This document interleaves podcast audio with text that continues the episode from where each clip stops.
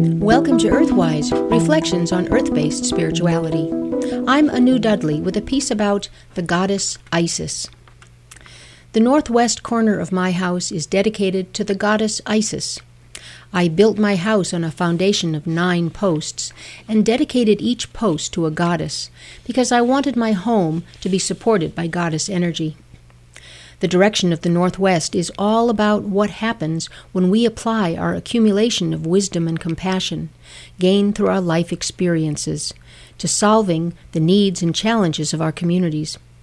We release transformational energy, what we call magic. For magic is merely the application of our will and energy to the transformation of something from one state to another. The northwest corner of my house is literally a transformational point, as it is the corner where my stairs rise up to a landing, turn 90 degrees to the left, and rise up to the second floor. And so I invited the goddess Isis to sit in the northwest corner of my home. The goddess Isis is called She of Ten Thousand Names because she was connected to all aspects of life that were essential to the well being and survival of the people.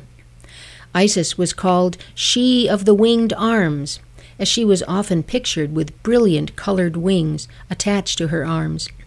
And she used her wings to channel her magic energy to care for and protect the people.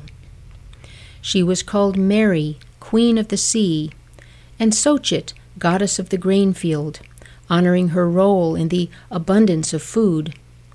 Isis taught women to grind grain, brew beer, spin, spin flax, and weave cloth. She also taught women the magical skill of how to tame men sufficiently to be able to live with them. Another of her names was Isis, Goddess of Healing. Her magic was so great that she could even bring the dead back to life. When the evil god Set killed and dismembered her consort Osiris and scattered his parts throughout the land, Isis found them and reassembled them. Then, shaking out her magical hair over his corpse, she resurrected him, made love to him, and bore their son Horus, the hawk headed god of rebirth. Eventually, the worship of Isis spread beyond Egypt into Greece, where her Egyptian name, Auset, meaning exceeding queen, was altered to Isis, Panthea, goddess of everything. Her worship was later taken north into Europe by Roman legions till it reached into Gaul, Germany, and England. To this day, the River Thames, which flows through London, is still sometimes called the Isis. With the advent of Christianity, many European temples that had been dedicated to Isis were converted to Christian churches, and the statues and images of Isis holding the infant Horus became the Virgin Mary cradling the baby Jesus.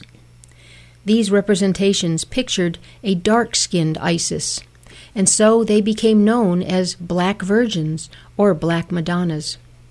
Throughout Europe, in France, Germany, Italy, Poland, Spain, and Switzerland, visitors can still see shrines honoring the Black Virgin, who is Isis in the guise of the Virgin Mary. Isis is the winged of the winged arms was also called goddess of protection. In ancient Egyptian texts, Isis declared to all those who sought her help, You shall live in blessings. You shall live glorious in my protection. Women with Wings, the women's spirituality singing group in Bangor, has a song for protection while traveling. It goes, O mighty Isis, spread your wings beneath us and guide us safely on our way. O mighty Isis, wrap your wings around us and bring us safely home again. Embraced by the winged arms of Isis, may your life be enriched and transformed by her nurturing peace, health, and protection. Blessed be. You've been listening to Earthwise Reflections on Earth based Spirituality. I'm Anu Dudley.